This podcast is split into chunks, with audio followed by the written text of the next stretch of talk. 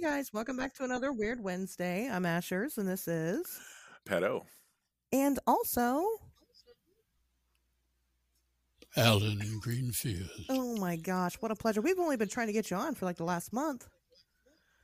Yeah, well, there was that caving. Uh, I wouldn't call it an accident. I had a shelf come out from under me, and my back. I'm still wearing a back brace.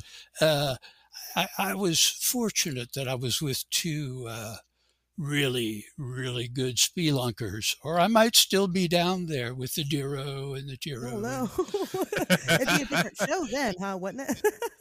So I sort of uh, I got in touch with my publisher and I said, cancel everything for August. I think I'm going to be in too much pain to do anything. oh my god. But it's heroic, you know. I mean, it was not like uh, the uh, Hellier people going into a cave and invoking Pan, which I don't really recommend. Also, uh, abandoned mines are places. Problem saving local backup audio. Error, error, the men in black are coming. I should be good on my end. I think yeah, because that that just means it, like we talked like it's gonna afterwards like we'll we'll hang out and I'll don't download it from my side. So you should be good. Yeah, anytime you want to hang out, I, uh, you know, I'm here, but I'm here like late, you know, like night when, you know, I come out of my coffin because the big yellow thing is not up in the sky.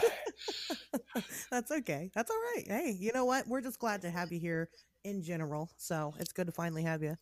Pato, did you have anything exciting happen this weekend? oh God, I don't want to waste any time talking about my boring ass life. Um, the the one thing I will mention, I did go to the Chicago Paranormal Convention, uh, and I I filmed some stuff with Leland Pearson of Questioning the Weird. That was that was interesting because it was I've done the paranormal conventions with uh, the podcast, and those all seem to be kind of you know when we did with Phil that was UFO based. Uh, Marietta was kind of paranormally, um, but I feel like everything's been more. And I don't know if it's regional, has been more like UFO or cryptid based. And the one that we went to this weekend was a lot of um, a lot of like ghost hunters, and that's like Oh. that's kind of like a different crowd. You know what I mean? Um, I think Sure. there's a Yeah. there's a really good joke to be written about the five kind of you know seven people that seven types of people you run into at paranormal conventions. And like ghost hunters are definitely their own thing but uh it was interesting to talk to these guys and because number one i found out that like people will pay them to do that. Like they'll they'll send them into uh places that have like a lot of like supposed haunting activity with cameras and they'll give them money for to get in and they'll give them money for their equipment and shit just because they want to own the footage if they happen to capture anything. So i don't know how widespread that is but talking to these guys a lot of their investigations yeah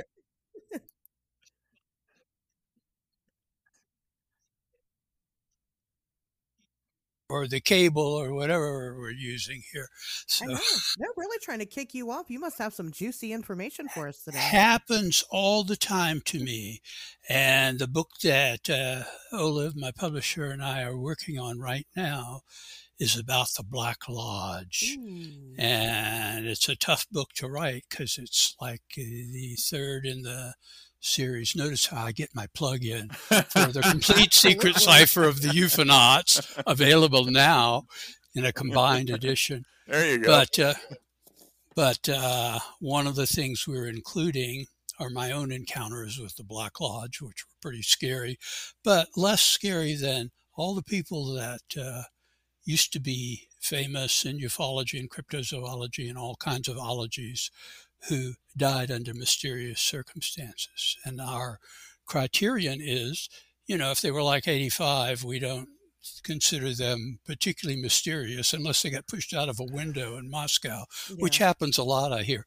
Um, it, it's called defenestration. I like the term. It, it sounds like something else much more sexual than, you know, merited because it just involves uh, killing somebody by throwing them out of a high window, which must be a uh, I don't know, a Eastern European custom, because that was when the communists, you remember them, took Sure. over Czechoslovakia. The uh, prominent uh, liberal leader there got thrown out of an eighth floor window, and they say he was defenestrated by the KGB, which Well, doesn't exist anymore, right? Right? And- doesn't exist anymore. It's a very lo-fi way to go about it, I guess. If you're looking to off someone, just find a, a tall. But William Forrester or Forrestal, or the um, right, the he was the guy from um, the general that I don't know. You know who the hell he is, right? He was an admiral, I believe. Yes, that that was involved in the early UFO stuff. He f- jumped out of a window. But I got to ask, like, you're right. A lot of people, uh, a lot of your contemporaries did kind of have that fate. Does that leave you with survivor's guilt, or do you do you wonder, like, was I just that far off that I was never worthy of being killed, or do you just The thought has you, occurred to me.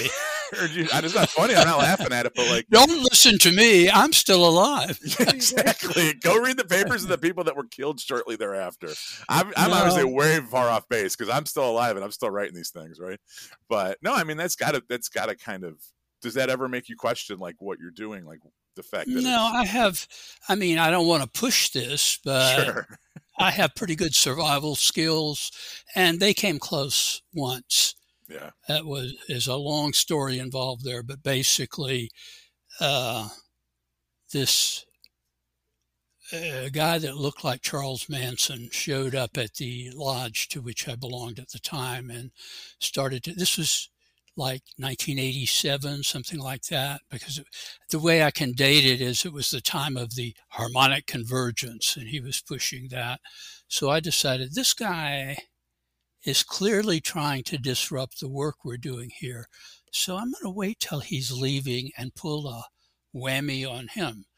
So he's talking about the date of the harmonic convergence, which is, you know, like the 2012 thing. I've been through so many end of the world scenarios that if the world actually ended, I would be, whoa, I don't believe this.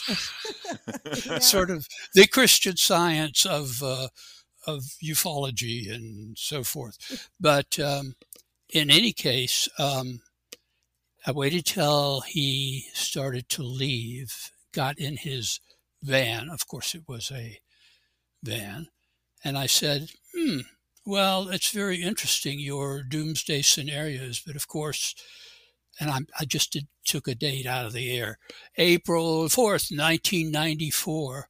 That'll be your day. And I had this menacing look on my face, and I could tell I got to him. So I thought, ha, ha, ha, ha. I turned the tables.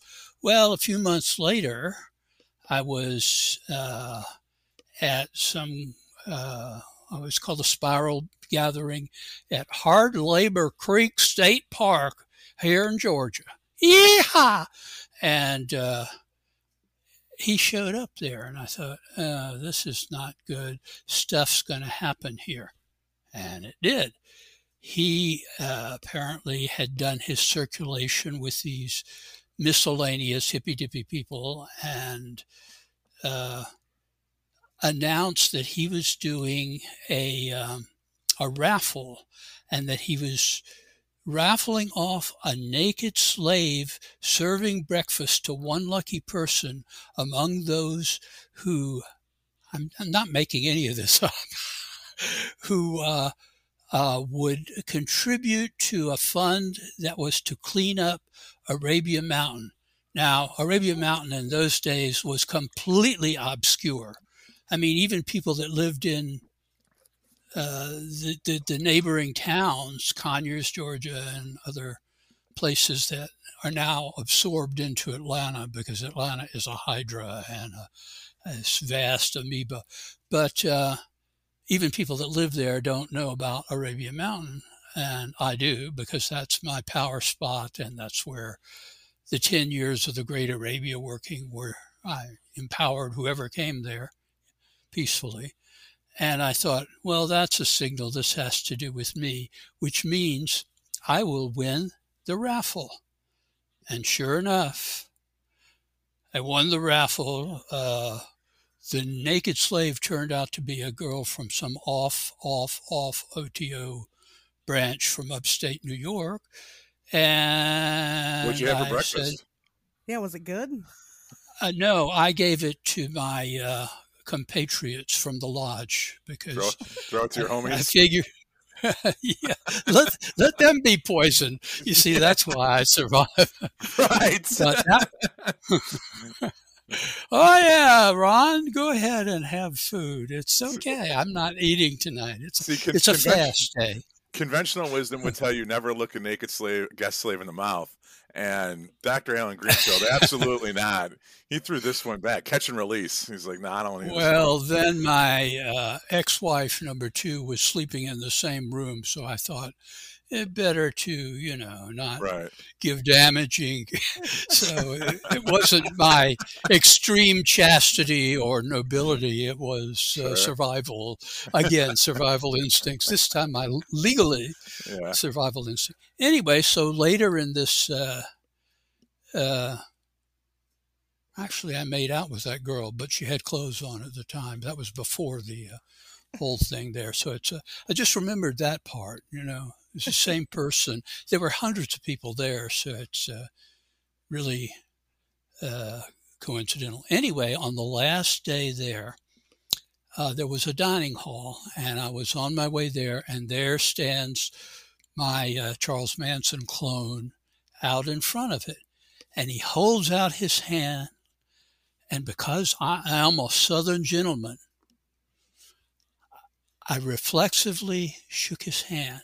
And on the, he had a ring on that had, I mean, it's, it's an old Borgia way of poisoning people. He had a pin on the inside of the ring and he just touched it to my hand and I thought, I'm dead.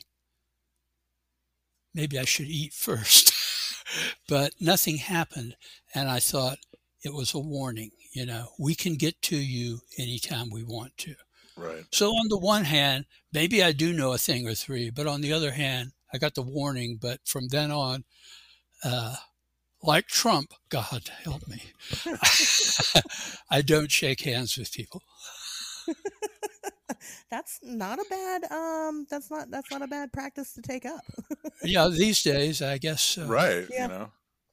I uh, I think day after tomorrow I get my fifth Pfizer TM Oh, Wow. COVID shot. getting yeah, because upgraded? Is that I don't know what it's doing to my DNA, you know, but I know that uh, being a uh, what was the term my father liked to use, an older fella, I uh, I feel like you know I ought to stay COVID free and Oh yeah. knock on wood, I totally uh, would rather risk the injections than. So, I mean, I I get flu shot every year, and I'm, Right. I, you know, knock on wood, I have never, never uh, had a bad reaction to any vaccine, and I know other people who have, Sure. including my one of my sons who uh, had a bad reaction. Not not anything, you know, My son life threatening. It's interesting you bring that up. My son did too, and they they stopped just short of saying it was a COVID related injury. He recovered from it, but his he was having like paralysis in like his eye, and he could see, but it's like he he looked kind of like Sloth from the Goonies, and like his one Mm. eye was like that, and and he was, but he it, it was like a couple months and some prednisone, and it cleared up. And we went to an uh, an ophthalmologist and was did a bunch of tests and because of the timing was right around when he got his his second shot we thought it was because of that and there was really no way to prove it. But it's interesting to me that a lot of people that would have prior to covid been labeled kind of conspiracy theorists a lot of them were more or less okay with the with the vaccine. I i got it and you know no big deal. But then there was a lot of people that before this and before kind of trump weren't conspiracy theorists that now are very anti-vax they're pro qanon stuff like that. And it's i feel like some of us that were in this mindset before we were almost inoculated we have pretty good bullshit detectors. We're like you know we we don't necessarily just take you know the the uh the popular story or whatever. You know we we have a tendency to kind of think for ourselves and do the research and all that. But we still more or less got the vaccine and went on about our lives you know it's the people that kind of didn't spend a lot of time thinking about this stuff that were radicalized by. Well, if you have any kind of pre-existing, uh, you know, especially pulmonary uh, difficulties, or are over 50, or are uh, there's some relationship between being overweight and uh, mortality, it's very wise to get the vaccine because percentage wise, the likelihood of having some problem from vaccination and some problem from, from I mean, most people that get the flu get the flu, but a certain percentage of people uh, don't make it through. And it's usually people who are older and people who have pre existing conditions mm. and so forth. So it, it, it makes sense for some people. Uh, for other people, they don't need a conspiracy theory to say, well, this was a vaccine that uh, is sort of ad hoc. I mean, most vaccines, they take years and years. On the other hand, the annual flu shot, because the flu is kind of a descendant of the Spanish flu that killed off so many people during World War One and kind of changed the world. Um, they have to change the vaccine every year. Mm. I've never had an ill reaction right. to to that, but they do manipulate it, and uh, anything that you put into your body, you should think about it. But then to become par, the government is making everyone sterile. Details at 11. Jesus, I wish. It would save me from getting a fucking vasectomy 10 years ago. you know what I mean? Why would, if I knew they'd be handing this shit out for free at some point, I would have fucking. Uh, yeah, well, do they? Is it free? it should be. but what do I know? I'm just a woman. I'm not allowed to get abortions or whatever. Um, but not anymore because not anymore. these Supremes, baby love, my baby, woo, woo, woo, I need your love. Um, oh, the other Supremes. I'm sorry, I I get them confused.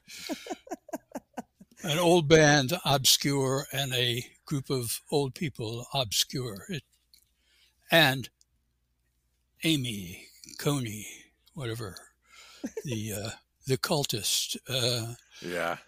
The young cultist on the court. I I really think that's a bad bad place to be. Of course, if I ever had anything that came up there, well, I'd be off to uh, the gulag. Uh, Right. No, Central Central America is what I was going to say. Your Honor, I really need to go to the bathroom, and I'm gone. Shouldn't say that on the air. Don't quote me. Oh, yeah, it's too late. we could we'll bleep that out in post. Don't worry about it. no, you don't have to. Ashes, did you have any news that you absolutely wanted to get to this week, or should we just keep um, on no, with I, the? I did. I had one thing that I wanted to talk okay. about. Um, so I had a report of a deer person locally, a deer, oh, like okay. a deer man, um, and I thought that was interesting. You know, a lot of people. There's a lot of um infighting about the not deer and, and what that is, um, or even deer people in general. Um, deers themselves have been known to walk to walk upright sometimes, and and when you see that, you see a big old buck with a big old rack on it walking upright. Yeah, it's horrifying, and your imagination could run wild. This person saw a two-headed deer walking bipedal um, in the woods and it was eating on something else, some some carrion or something on the side of the road. Um, so and you was, said this was, was, locally. It was in Ohio. This, yeah, this was. Yep, this was local. This was in Ohio. Um, you know, and I just thought that that was uh pretty neat. You know, you get I get tons of um, you know, hey, my house is haunted, or oh, I saw Bigfoot, or even hey, I saw Dogman. I don't get a lot of Deer Man, so that that was really cool. Um, I don't know. What part of Ohio, if I can ask, or if you know? So this happen? was in the Miami Valley. I'm in Dayton, Ohio. Um, and ah, was, yep, Dayton. Yeah. Yes, we all, all of us old ufologists know all about oh, Dayton. Oh, we even had our convention there once, which was interesting. Maybe I should. Usually it, it, was Cleveland, but uh, sure. uh, Dayton was one of our annual events, and of course, we all know what goes on in the what, what's the hangar number? Hangar. It's 18. sort of like area. Yeah, yeah, Yeah. hangar eighteen. Yeah.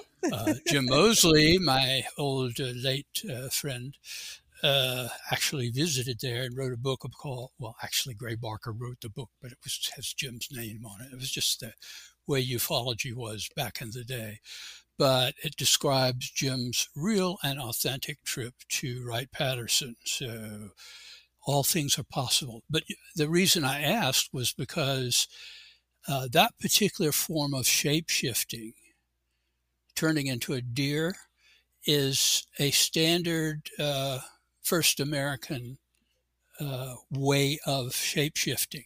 It's usually a woman? And- like the deer woman, or is the, Well, is the gender important? almost almost well yeah because a, a, a doe would not have prominent antlers. antlers, whereas a, a, a buck Yeah. would would but i don't know that anybody reports seeing a, a buck so it's uh, i mean because you know that's a either protected or prized target of those brave men with the great big tricked out AR-15s Oh, with, or really with an M16 uh, modified to shoot an animal that doesn't eat flesh. I was going to make that point. Deers do not eat meat; they're No.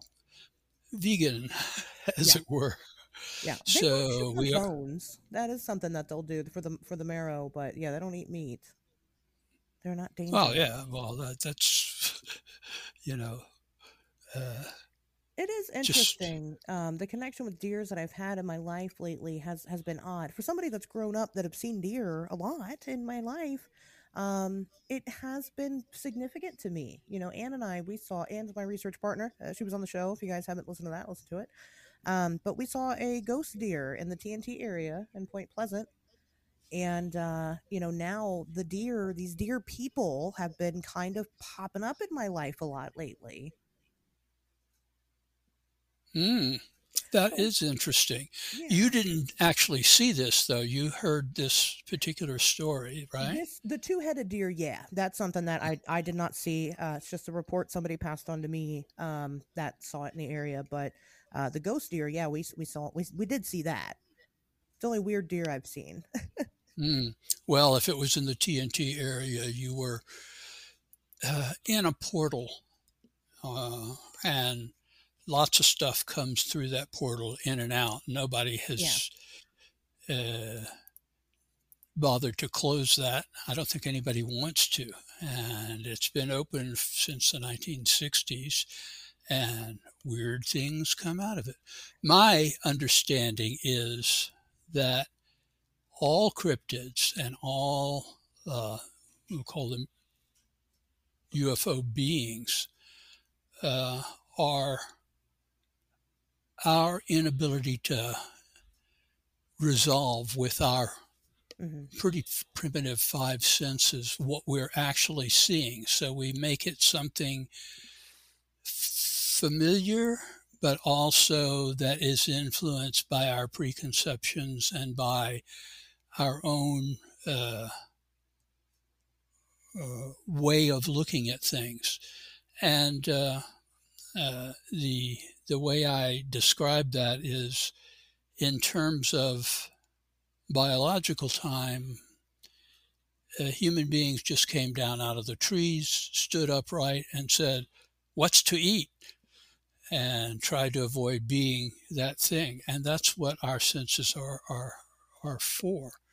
Uh, uh, uh, Bill Shatner said something very interesting just a few days ago in his new book, which I don't know the name of, so I'm not going to plug his stuff. Uh, but but he said something very interesting. He said when I went into space, I had a profound sense of sadness because I looked at the Earth so full of life, and I looked at what he described as the abyss, which really the visible universe is something that a lot of astronauts have uh, had uh, after effects from because basically you're used to the sky being blue and the earth being largely green or blue, depending on where you are. And space, from the standpoint of our senses, is pretty empty. I mean, because actually it's not, it's just what we can attune to. I mean, there's uh, there is no such thing as a, a void. There are virtual particles and quarks and things that link everything in the universe, really, but uh, you can't see those. So it looks like an abyss. And what I was saying was, in terms of uh, biological time, we were born yesterday, and we're not really equipped to see whatever these things are coming in from yeah. the 18th dimension, of which there are an infinite number. So we see what what we can see, some equivalence. Um, and in terms of geological time, uh, we were, you know, three days old. And in terms of cosmological time, we're a blip, not even a second. So we're ill equipped to uh, to contemplate what goes on in other realms of reality. Yeah. And so we see what we do, you know. Do you yeah. think that we're a central point in creation, or do you think that we're just like a footnote? You know what I mean? When you talk about how biologically we've only been here such a short period of time, but yet we have figured out how to communicate or at least reach out to these things, or these things are reaching out to us. You know, we're we're involved in the we have a conversation with them. As one sided as it may be at times, there's still something going back and forth. And it, it seems that we could almost be undeserving of that unless there's more to us. You know, like are we just you know, I don't know. I guess do you understand what I'm saying with that? Oh yeah. Okay. I mean that's is is Earth unique? And I would think that in the visible universe, we may be. You know, there's all this stuff about uh, exoplanets and uh, the notion I've always found peculiar that uh, flying saucers come from another planet. And sometimes, ignorantly enough, they say another galaxy, which is n- no conception of what distances there are between galaxies. But uh, uh, I don't know where that occurred to people in 1947 at the time of the Kenneth Arnold case because in truth UFOs are only seen on or near the earth and there is no reason to believe other than speculation that they come from other planets maybe other dimensions because the way uh, the the quantum physicists put it um, there are perhaps an infinite number of other dimensions, and they're right here, right in whatever space you're in right now. There's just a an invisible barrier, which the current thinking is there's no way to penetrate it. Uh, I think it's penetrated every day in terms of there's that great scene in The Matrix where uh, a repeater, a cat walking across the room, tells Neo uh, something is happening in the matrix. It's a glitch. And I think that some of these are glitches, not intentional. And some of them are intentional because if there are an infinite number of uh, dimensions, is the wrong word. It's a, actually the right word is branes, B R A N E S, not brains, brains, brains, brains. but uh, um, that being the case, whatever you can conceive of does exist somewhere, whether they come here or not. Are we special? I don't know. But we may be the only living planet in the in the visible universe. We may not be, but there are a lot of things that are not calculated in like towards the center of the galaxy, you can count all the stars and uh, uh, not realize that radiation becomes very intense. And then you get to the black hole at the center, apparently, of every spiral galaxy. And uh, nothing that we can conceive of is alive in a black hole or even near it. They're stretched out to whatever infinity is. So you have that. You have all kinds of hostile elements in the universe. We just discovered that we're surrounded by uh, uh, asteroids and comets. And in the past, the only thing people knew about that was those that really, you know, made a dramatic appearance in our skies. But the truth is, once we had spaceborne telescopes, every week in my news feed, I see asteroid coming to Earth, to which I reassure my readers uh, we're a very small target. Right. And we get a hit, uh, a hit maybe once every million years. So the likelihood of actually being in collision with anything larger than a, a meteor is very small. Yeah. And 10 years from now, it will become nothing because we just uh, blew a an asteroid off. Uh, yeah, off about of, a week ago. Yeah, and that always precedes, you know, uh, developing a technology to do that with ease. And after the Webb telescope was launched, I can believe anything in our, shall we say, immediate vicinity is covered. And hopefully they, they have some uh, anti-missile missiles, a lot of them,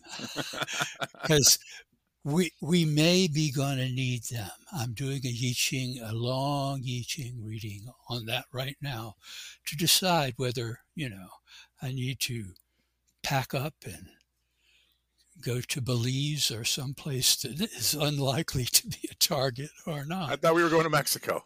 You have, me excited about Mexico. You can't get to Belize without going through Mexico. all right, all right. on the Pan American Highway, or if there's a panic, you, I know back roads. And I'll be glad to tell you in my forthcoming volume how to survive a really, really big nuclear war and just die of the radiation a year later. No, no, no. I wouldn't write a book like that. I'm I'm an optimist, sort of. However, you did write a book called "Saucer and Saucerers: The Stranger Than Fiction Story of our, of UFOs and Those Who Chase Them." Um, it came out earlier this year, and I mm-hmm. was uh, I, I, read a copy of it, and it was very uh, kind of tying into what we talked about at the beginning of the show. It, it, it talks about it talks about a lot of shit, but um, the main thrust of the book is is really where the modern what what someone like me and I'm 41 the the the UFO community as I took for granted that just kind of existed as I came into um, knowledge of its existence it was already there. I mean it no it was founded by people. It was founded by like-minded people that were communicating through the comment section of magazines or whatever, writing letters back and forth. And then you guys would get together and you'd have these conferences.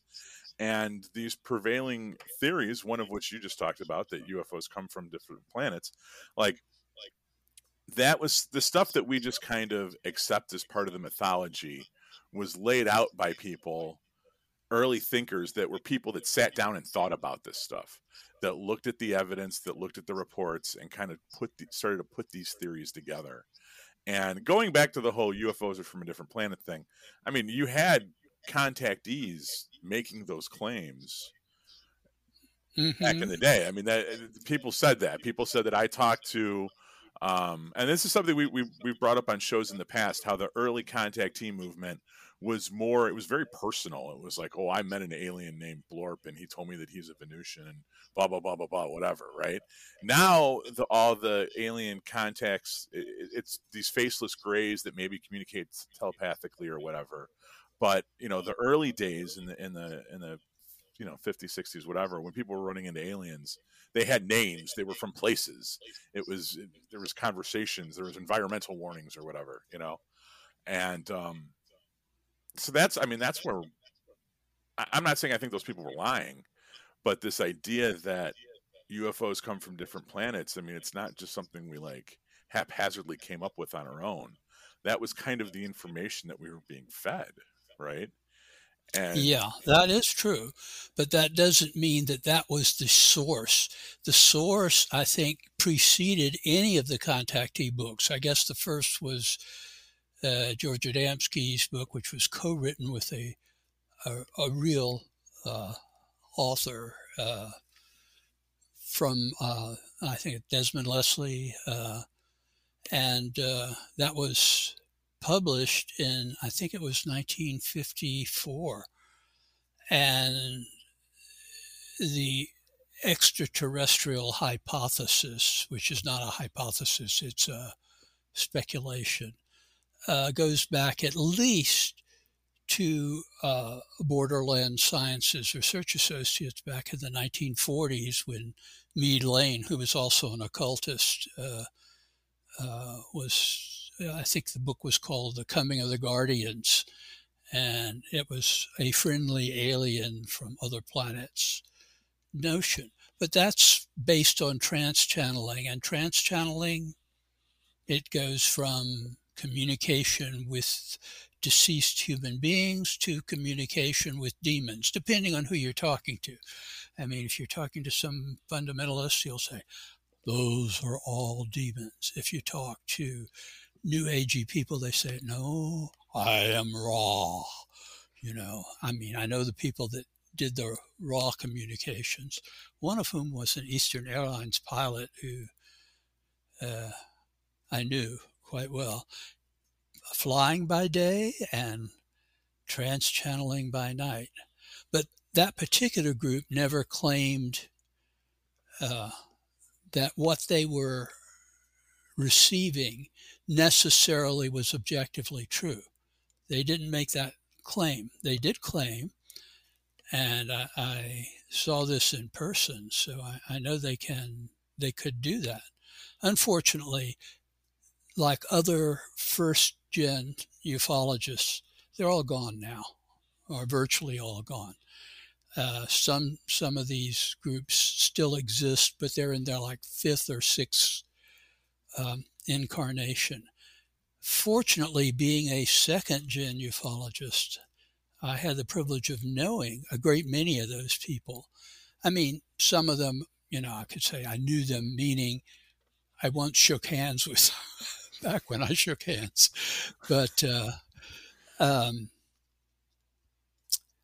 um, so the people who are the really almost forgotten heroes are, are gone. And what's left is a rapidly diminishing group of second gen people, all of whom are in their 60s and 70s.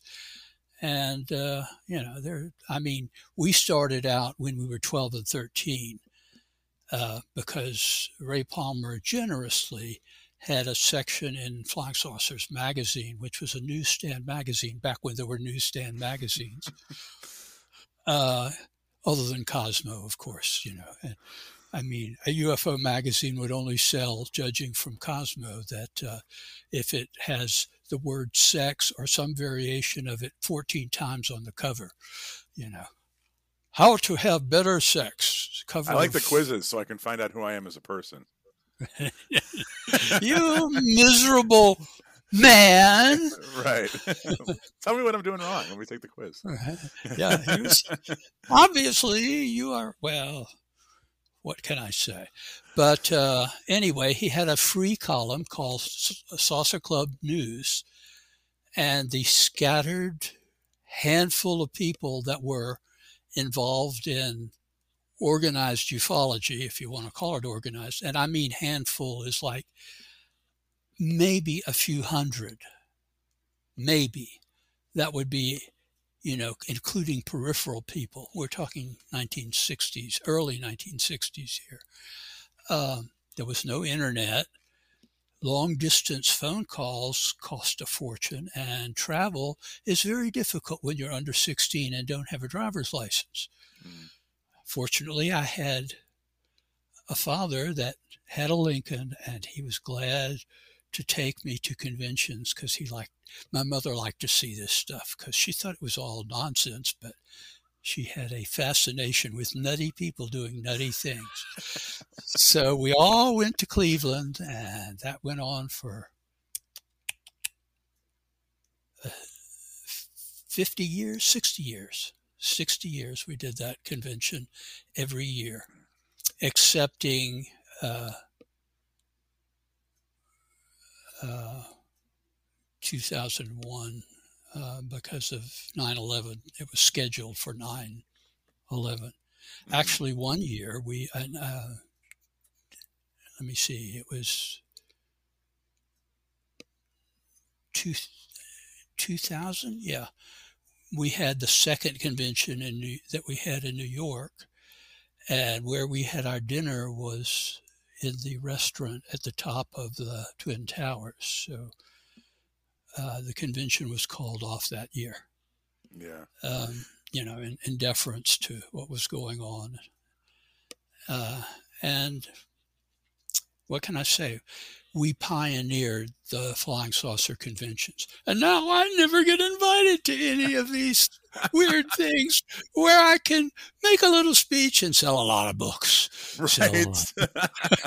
Would you be interested in that if, if, if, opportunities presented themselves for you to come and be Yeah, like I keep saying to my publisher, uh, the coming thing now, post, post, in quotes, COVID, is our in-person conventions of a variety of uh, weirdness. Of course, John Tenney just calls it weirdness, and I think he he or his doppelganger appears at virtually all of these conventions, even if they're at the same time in different cities, a continent apart. How does he do that? He's John Tenney. Uh, actually, I met him at one of our conventions when he was but a callow youth, and I was the mature ufologist there, in charge of the convention when we Poor held guy. it in Atlanta. Never saw it yeah. coming. No, yeah, he saw it coming. Who didn't see it coming? Me. I, ha- I shared a table with Jim Keith, and it happened that the hotel that we were having this convention at, which was well attended, um, we spent 12 grand on it and we made 12 grand. So it was. Isn't it that was, all of uh, them though? uh, well, no, the best and the largest still to date, I think, was the uh, 1967 Summer of Love, June 24th, 1967, at a hotel which Trump tore down, a great old hotel in New York City where we had 12,000 people, which is interesting wow. because because Dr. Condon was there. I mean, the, every that was your almost your last chance to meet the classical contactees. Howard Menger was there. Uh, uh, the love candidate for president, Louis Abolafia, was there because it was the summer of love. And uh, actually, that's a side story. Also, we were infiltrated by uh, people from the East Village Other, the underground newspaper of that period. Uh, and uh, I guess they were looking for, you know, whatever it was that we do, were doing in secret. And what Something we did salacious, yeah.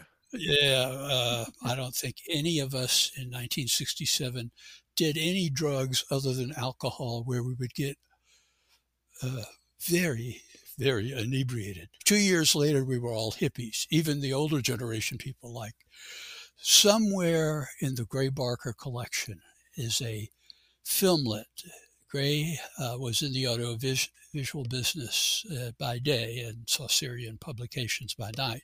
So he had one of the first video recorders. So he and Jim Moseley would get together and get very, very drunk and pull all sorts of mischief because they hated the pomposity of uh, nuts and bolts ufology, mostly engineering types who saw their own reflection. You know, this is engineering because we can land something on Mars, which that uh, is that my no.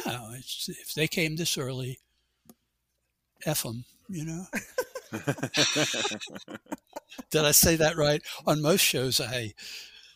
Uh, I mean, but I, there's there's no limits here, so you're you're free and clear. Well, you're representing yourself. okay, well, you asked for it because the Newkirks, God bless them, who did invite me to one of their COVID conventions, uh, you know, so it was online, uh, uh, called me in the leaflets, Allen fucking Greenfield. So I took that to heart. And I often uh, describe myself as, oh, yes, I'm Allen fucking Greenfield. Glad to meet you. Hey, Want to buy a book? my book on sex magic. Don't forget, it's my middle name. You know, I you know what I, I feel bad because I read two of your books before you came on, and I didn't I didn't know about the Grail Within, which is the sex magic one, and I it man, I, I, didn't want to. I'm obviously not going to postpone the interview like we were doing it now. But uh, if I could have read that before today, I would have. And I'm going to read I'm it. I'm a big fan of sex magic. So I and I've never. I I had no idea you wrote a book about it. I'm I'm bad, I guess. no, you're just uh, ignorant of my book.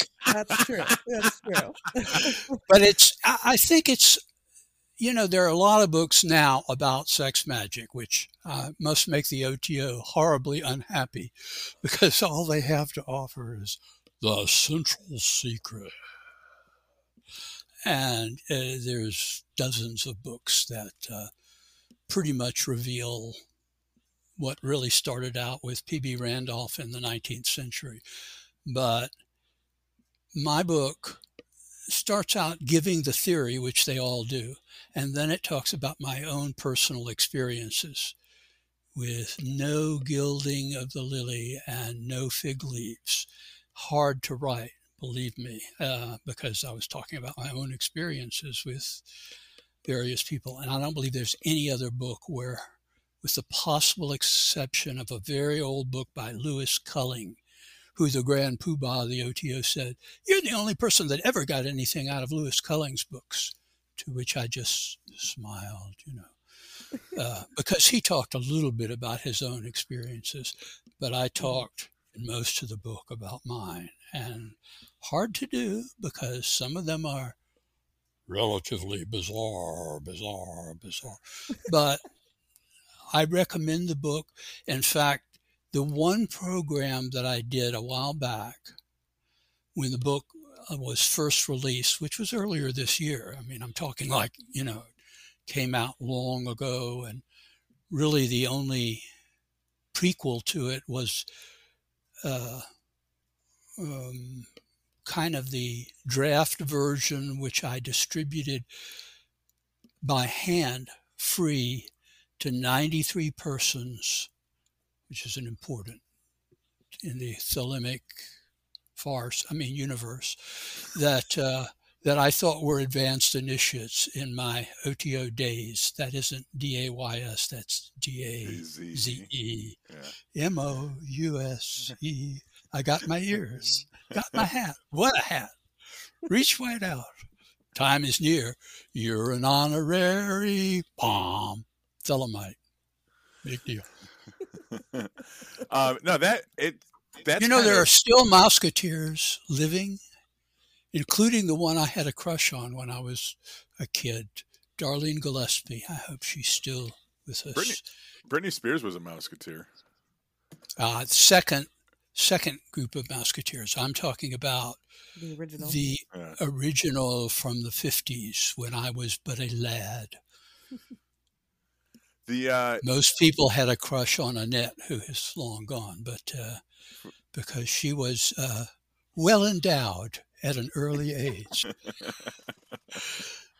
but Char- uh, charging sigils through um, through uh, orgasm is like probably the one of the first magic rituals that I was introduced to, um, and I had picked up on that through Grant Morrison who was a comic book writer. Uh, he's still a comic book writer now, but he was doing a, a series called The Invisibles in the late yeah. 90s, early 2000s. That was huge... Did an issue on my mentor, uh, Michael Bertiaux, you know. So, I mean, it was totally devoted to Bertiaux's uh, mythos, and I don't mean that as in it isn't real. I mean that he's one of the few people before me who grasped that there are other universes. And do you remember the first time? I, I reread that like once every couple years. I have I have like the big omnibus they put out, and I'll I'll try to reread it. Um, I mean, I'm I'm due for another one anyway, but that was huge for me as far as exposing me to like a lot of this stuff. And Morrison had a letter column, like a like just like a, at the end of every issue where he would like write to the the audience and stuff, and he would talk about the different chaos magic stuff that he would do, and that was kind of how I I first picked up on it because I can draw a bunch of squiggly lines and I can jerk off. So if that means that I can do magic, like cool.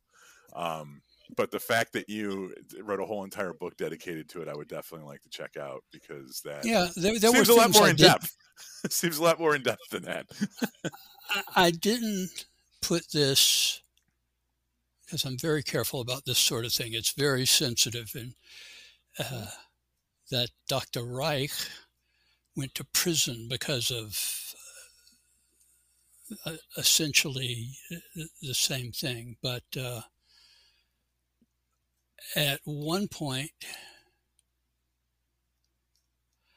I did a talisman, which was it's important that it be consecrated by the fluids of both a male and female practitioner because uh, my mother had cancer and this was designed to cure that, which, I mean, she had minimal uh, conventional therapy.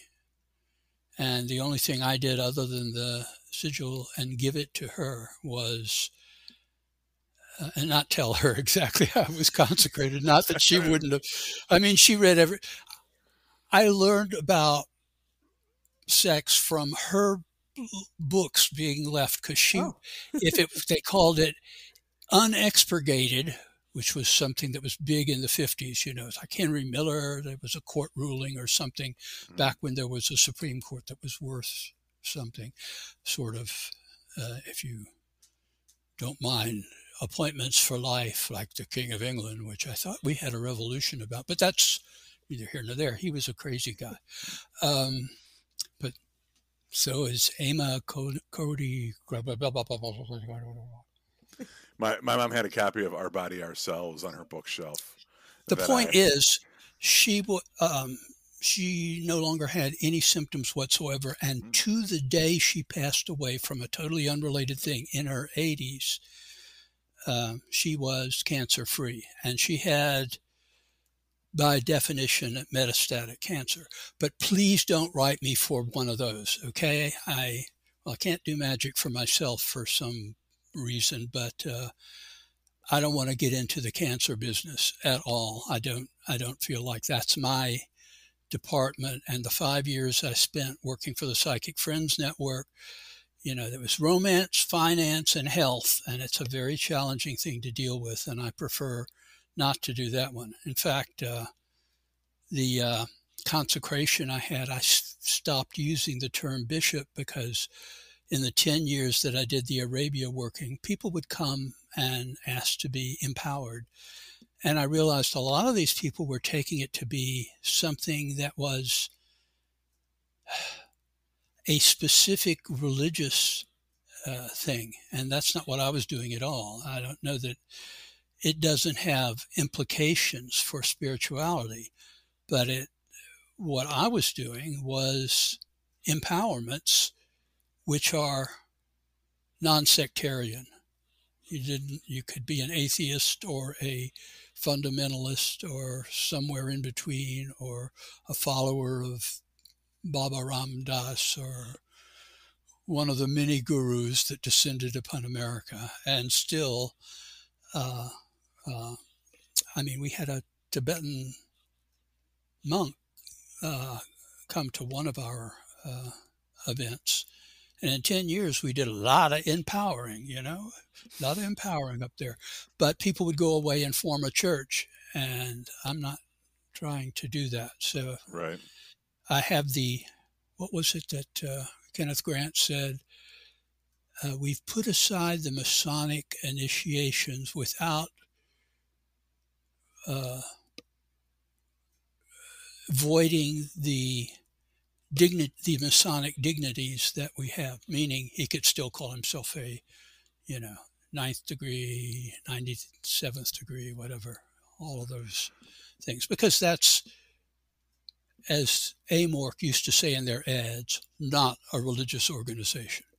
With ceremonial magic or sex magic or any that kind of stuff, do you feel that you're actually invoking the intercession of an outside force, or do you think that you're bending reality to your own will? Yes. yeah. Fair enough. I just assumed that the universe, to the extent that we can know it, is one. And I base that mostly on quantum physics and the concept of quantum entanglement, which, by the way, just just got its first actual scientific proof. Interesting theory, but it's the first experiment. Just I read about it today by total synchronicity. and uh, uh, the fact is that I think everything in the universe is interconnected, almost as if it were a super brain, you know. So there are all sorts of hints of that. Like uh, you were mentioning chaos theory, chaos uh, theory and spin off chaos magic is based on the notion that uh, ordo ab chao, as they say in Freemasonry and on the back of the dollar bill, I think, uh, uh right under the uh, pyramid. But because uh, in the 18th century you had to know Latin or you were just an ignorant peasant. Well, that was up until the 60s. That was up until just recently. Oh yeah, when I was in high school, uh, Latin was uh, not compulsory, but was like one of the languages you could take, and mm-hmm. uh, uh, they they incentivized that by having a toga week. So Belushi wasn't the first or the last. I mean, there I was. Everybody, all the boys, had to wear ROTC uniforms because if you were a boy attending high school in those days, especially in the South, it was compulsory ROTC right up until you were 18. And the next year, you were eligible for the draft and off to Vietnam. Uh, I uh, declined to make that particular uh, decision. I said I was allergic to wool, which I was, you know, and the uniforms were wool, so I passed on ROTC. Where did I get to that from? Toga, toga, toga. Ashes, please tell me you have a question because I feel bad. I'm asking. Oh gosh, um, I feel like I'm doing too much talking here. I have 10 million, I guess. Um, okay. Oh, okay. All right. Well, okay. So eh, we're we're we're closing in on our hour mark. Let's kind of start. We've talked a lot about a lot of the things that you know, some of the things that you've done, some fun stories. What are you doing nowadays? What do you what do you got planned in the future? Um, what what does Allen fucking Greenfield have going on in, in, in his future days? Well, at my age, fucking is not the. Although, as the whore on the street corner said, I'm available. That's for conventions, you know. Uh, God, I say some things on the air that embarrass even me. Oh no, you should no, you're, you're a good company. Really, you're a good company. Yeah. So, uh, actually, the the major focus of my work at this point is the very difficult process that uh, uh, my publisher is shouldering a, a great deal of. And it, it is the uh, yet untitled book on the Black Lodge and the secret cipher of the UFOnauts plug.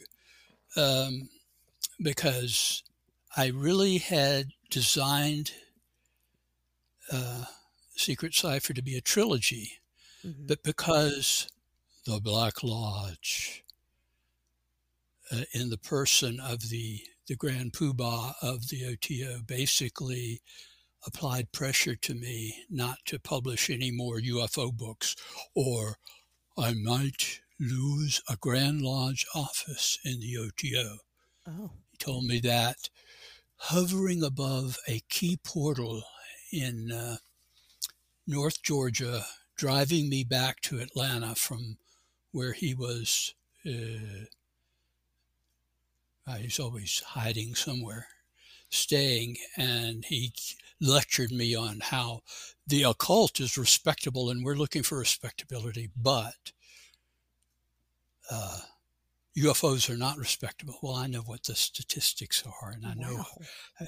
I, know what campus stuff is, and the occult is doo doo, as uh, Michael Jackson put it in court so eloquently.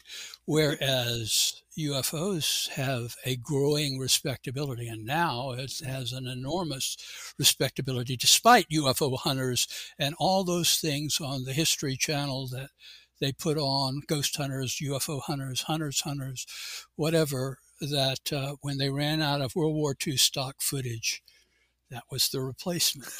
I know. I did several of those shows and wrote an editorial about it and was never invited to another one. I, I don't oh, know why. I, yeah. I just called them all acting because that's what they are. You know? Yeah. I mean, eh, and on the ghost hunter thing, you know, which I oh, didn't do. The ghost hunters are usually plumbers from New Jersey who, when they get in a building, an old building that has rats in the wall, they hear the sound of scuttling rats and they go, Let's get our equipment out and find out what this is. Yeah, right. Ask the Newkirks about that. You know, I mean, it's just. Uh, yeah, the, the guys that I were talking to this weekend, they went one of the. I asked them like the different places they went to, and they went to like you know closed sanatoriums and uh, Joliet Prison, which is closed down. Then they mentioned they went to the uh, the leather archives in Chicago. So we have like a real big leather community here, and there's a museum, a leather museum, of like all of the stuff from IML um, from like the past thirty years and I had a, a friend that did a documentary about the leather scene in Chicago, and she told me that that museum was haunted, or that they they thought that it was haunted, but she felt like it was more residual energy from all the stuff that they keep in the museum. And when the guys mentioned that they went there, I, I immediately I perked up. I'm like, "Tell me all about it. What was it like?" You know. And they were like, "Oh, it was, it was there wasn't really anything going on. It was kind of not really that interesting." And I'm thinking, you were the two wrongest motherfuckers to be looking for ghosts in a leather museum. Like, you ever think maybe that has something to do with it? Like, you wouldn't know what a pussy was if it crawled up your face and sat on your nose. Like, what the fuck did you think you were going to find in there? Um, which made me want to go back. I was like, well, if they just let you walk around there and videotape shit, I'll do that. Because I'm uh, not saying that I would be that much better of a conduit, but I'd at least how to know how to talk to the people. I would think, or whatever. Did they have on leather pants and a leather shirt? That's well. That's what that's what they have. And the holding their their thing, uh, you know, their detector in one hand, and their whip in another. But that's that's in the book. It's in the book. It's just briefly in the book. So that's. I wanted to ask because I I I've have uh, uh, past acquaintances that, that have been associated with the OTO temple here in Chicago. You have, oh, merciful Jesus! What was just just recreationally? Um, but what was what what was your connection here? Because I did see that that you were. Did you live here for a little bit, or no? I was through, or you were a member of the. That was uh, in Chicago. Yeah. Um, I, I have a number of Chicago stories. It's this. it's the town that Billy Sunday couldn't close down in Chicago in Chicago, right. that title in town. but uh, you would know it, but it's now obscure. But uh, yeah, I mean, in my uh, early days in ufology, um, well, I got kicked out of the NICAP office in D.C. with Gene Steinberg, another one of the survivors of my uh, my generation, and uh, still doing his podcast. And uh, who else was with me? Rick Hilberg, who's still around in Cleveland. I recommend getting in touch with Rick. Rick is a MUFON historian, but he's not a nuts and bolts person. He is more advanced than that. Um, now, I mean, we all were nuts and bolts people, you know, in the early yeah. 60s. Um, it's it's where you know if you're 14 and hear hearing uh, Project Blue Book propaganda and or NICAP or APRO propaganda, that was pre-MUFON. Um, that's what you were. They came from Mars and they were just like the things we were trying to develop, coincidentally. Since I don't believe in coincidences, that's it's all synchronicity. But where was I going with that? Have you noticed that old people tend to ramble a lot? you make for great podcast guests, though, because you fill the time. Yeah, uh, that, um, there I'm popular, you know, but not for in-person conventions because I tend to uh, consider my uh, appearance a failure if half the audience doesn't leave in disgust. I had been. I, I had start been out with uh, the famous line from a first gen ufologist, uh, Brad Steiger, I think it was, or or was it? Uh, good grief! How soon they forget. Everything you know is wrong. But that was uh, the title of one of the books by. Don't tell me. Brains. You can do this. Brains. I believe in you. I believe in me too, but I don't believe in forgetting stuff like that on the air.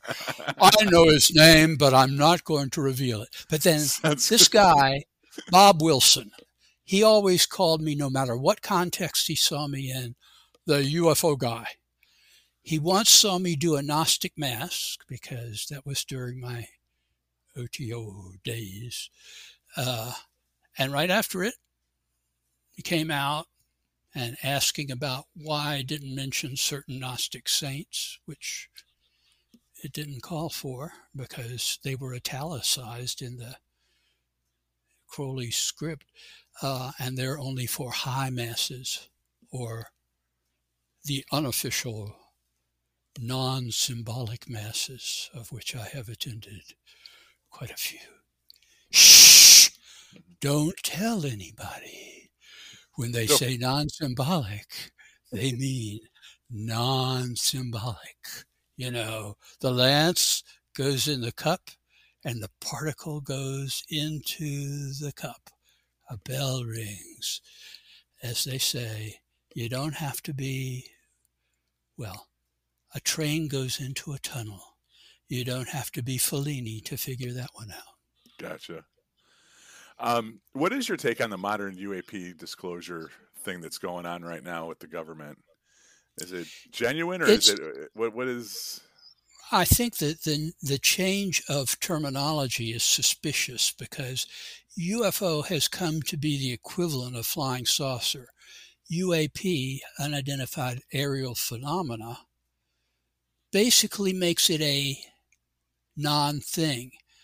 And having been through the uh, University of Colorado era and having the head of the project, Dr. Condon, attend our convention and then basically trash the whole subject after several years.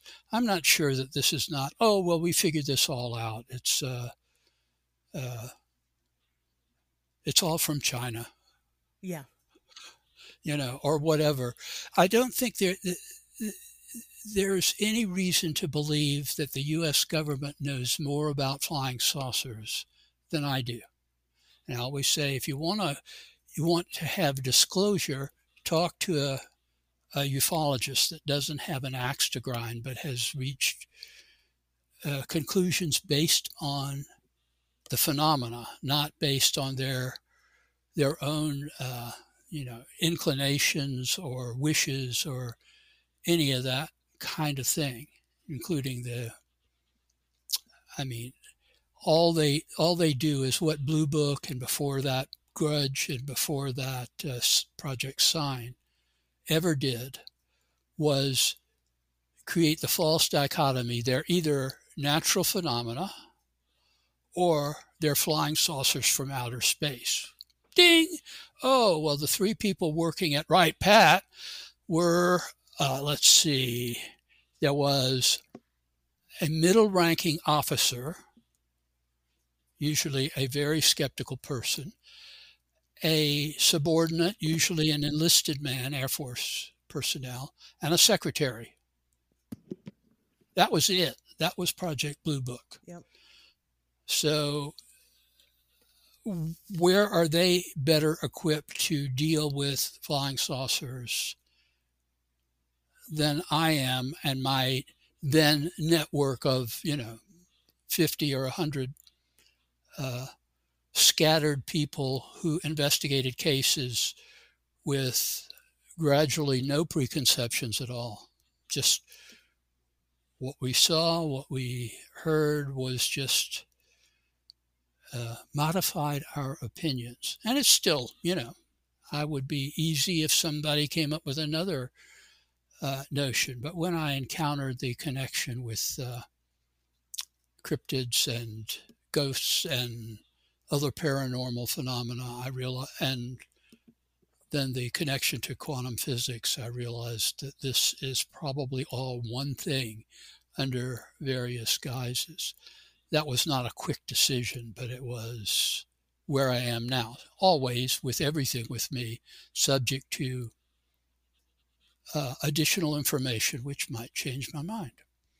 How long did it take you to come to the conclusion um, that these things were not only connected, but connected to science that we vaguely recognize?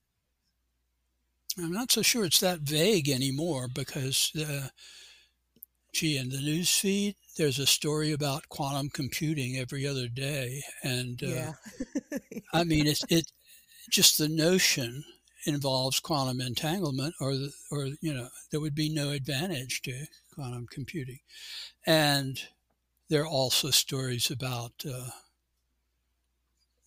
all sorts of quantum phenomena because the, the the rock bottom idea is the universe is not as it seems and it's not just you know about uh, yeah i've got about seven minutes left to tell you the secret of immortality the secret of immortality is king viserys that's for all of you dance of dragons fans which I watch religiously because it's the only fantasy I can get into, you know. I haven't watched it since the time jump. I'm like three episodes behind. I watched the first four or five where they were, were they're young, and then it, it shoots forward, and they use a different actress for the for the girl. I haven't seen. I'll, I'll give you a brief review. Great show, very entertaining, but the wigs that look like mops on people's heads and probably are is a poor special effects.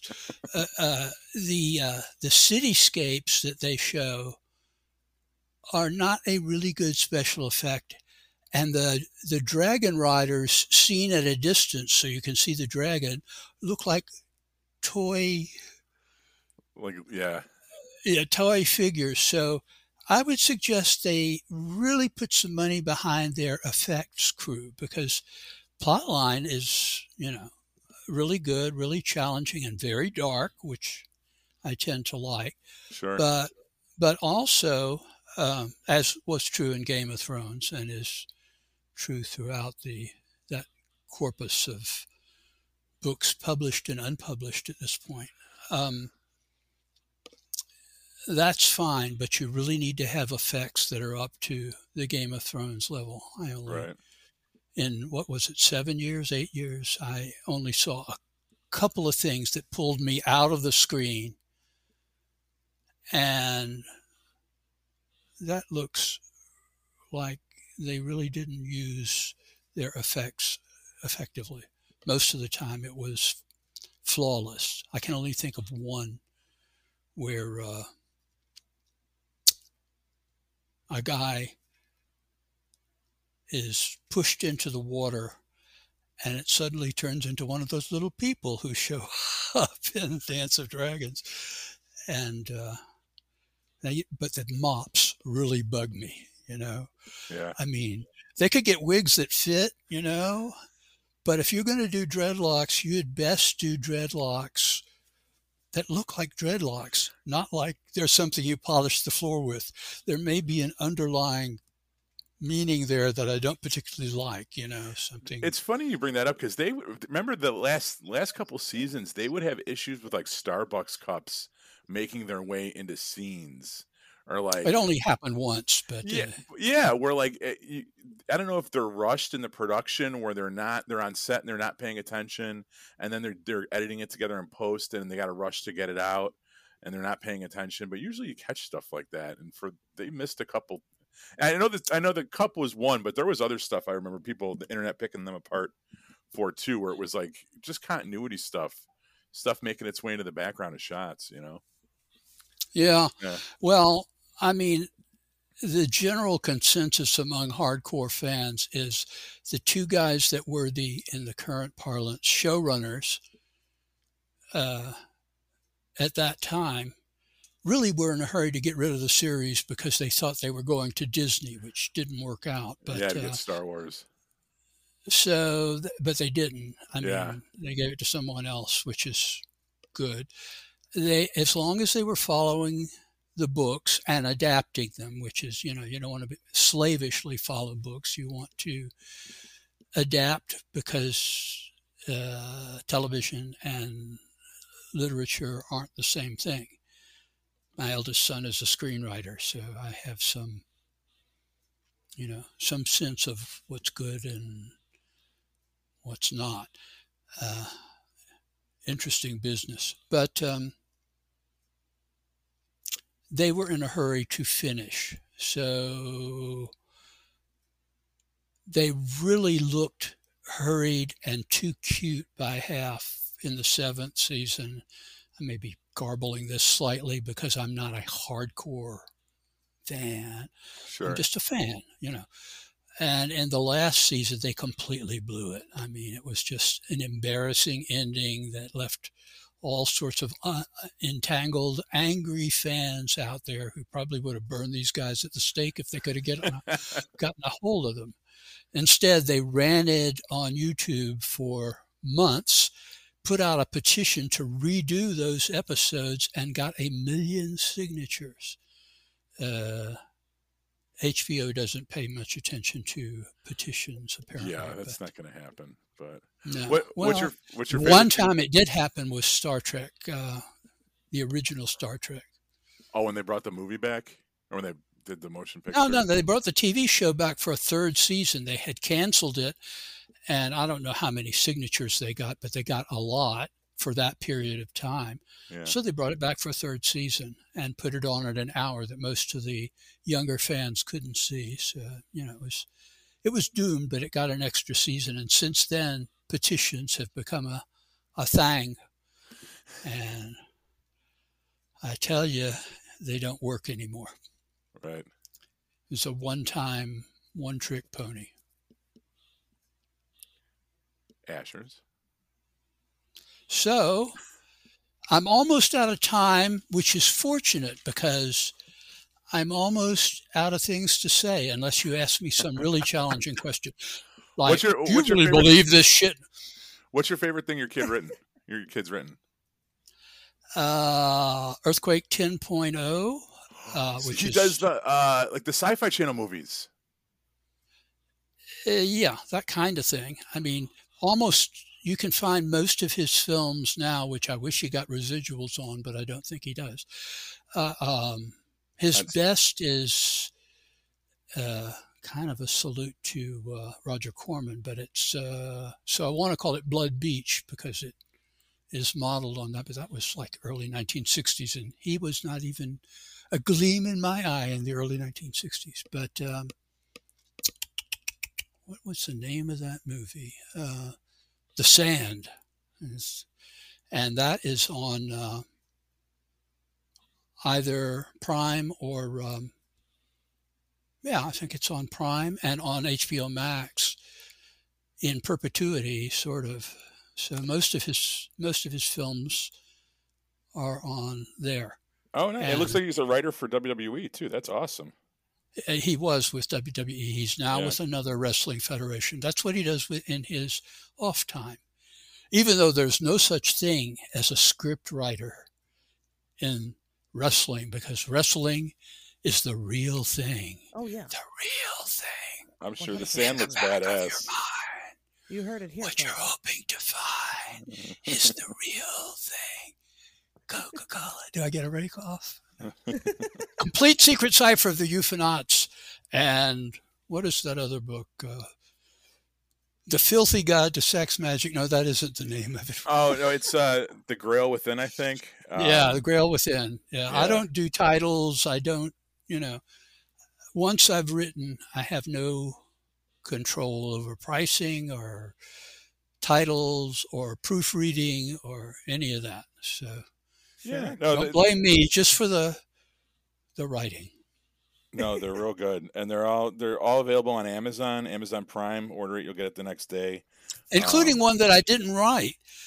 That's under my name. Uh, something, the history of witchcraft or something. Witch, oh. witchcraft that's, secrets revealed. Yeah, yeah. You can buy it, and some of the material is stuff that I wrote on my uh, old uh, web page, you know, the traditional ones before uh, social media came to dominate uh, social media. I mean, back in the day when there wasn't really Twitter or Facebook or Snapchat or TikTok. Yeah, look at you want to look up um, Allen H. Greenfield on Amazon, and that gives you RT like Allen Greenfield or whatever. Okay. I, I, always say just Google my name. It's A L L E N. That was my parents, not A L A N. A L L E N Greenfield G R E E N F I E L D, and you'll see thousands of entries, some of which relate to the truth, others of which don't like the Wikipedia piece on me, which, you know, you can't contribute to your own Wikipedia piece. But uh, as, as I often say, after Hellier, before Hellier, I was almost obscure. After Hellier, I'm almost famous, but not quite. and after this podcast, you'll be, uh, I don't know, nothing. It's not going to, this isn't going to move your, move your dial. You'll still be anyway. almost famous, but not quite. yeah, well, that's that's what I do. Uh, you know. A couple hundred more people know who you are. That's it, though. Yeah, well, a couple hundred people a couple hundred, is a couple hundred books. You know, so yeah. if you don't have it, buy it, or you're yeah. missing out. And, and, I can recommend them. I've read Saucers and Saucerers and Secret Cipher, or the the complete Secret Cipher, not the incomplete Secret Cipher. Um, I've read if, both of those, and they're good. Saucers and, and if Saucers and Sorcerers makes you envious of the old days in ufology, it succeeds in what it's trying to do. One hundred percent. Yeah. It was it was a uh, sort of fraternity back then.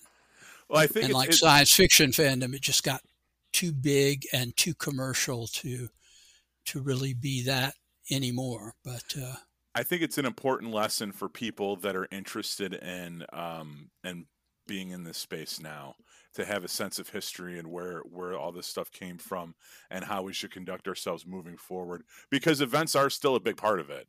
And um, this is a book it's about a lot of things but it's also really it's also about the convention circuit and and how how how that was run back in the day and how that was the forefront of everything. And these used to be great places for um, a a meeting of the minds and an exchange of information and ideas, and that it shouldn't just be about selling T-shirts and you know doing whatever. In fact, we didn't we didn't have uh, dealers tables or anything like that at yeah. uh, our conventions, and the price of admission was like five dollars or ten dollars for the weekend. You know, I mean, we were we were not in it. We were in it to pay for the hall, right? That we that we held it in, and the speakers were not paid. I think a couple of years towards the end, they they were if they came from distant places. Sure. But uh, but it was it would have qualified as a nonprofit uh, organization, but never applied for that status. We just did our thing. out of the true meaning of the word amateur for and the love of it. And you did it well. Thank you. now I will fade into the darkness. Yep. All right, I should say your goodbye thing so I can start downloading this track. All right, all right. Well, guys, that was Allen fucking Greenfield. You can go buy his books, and you absolutely should. Um, of course, he is on social media, and uh, I'll put all the links down in the description for you guys to find him if you somehow don't know who he is by now and you listen to the show. Um, but until then, we'll see you guys back here next Wednesday.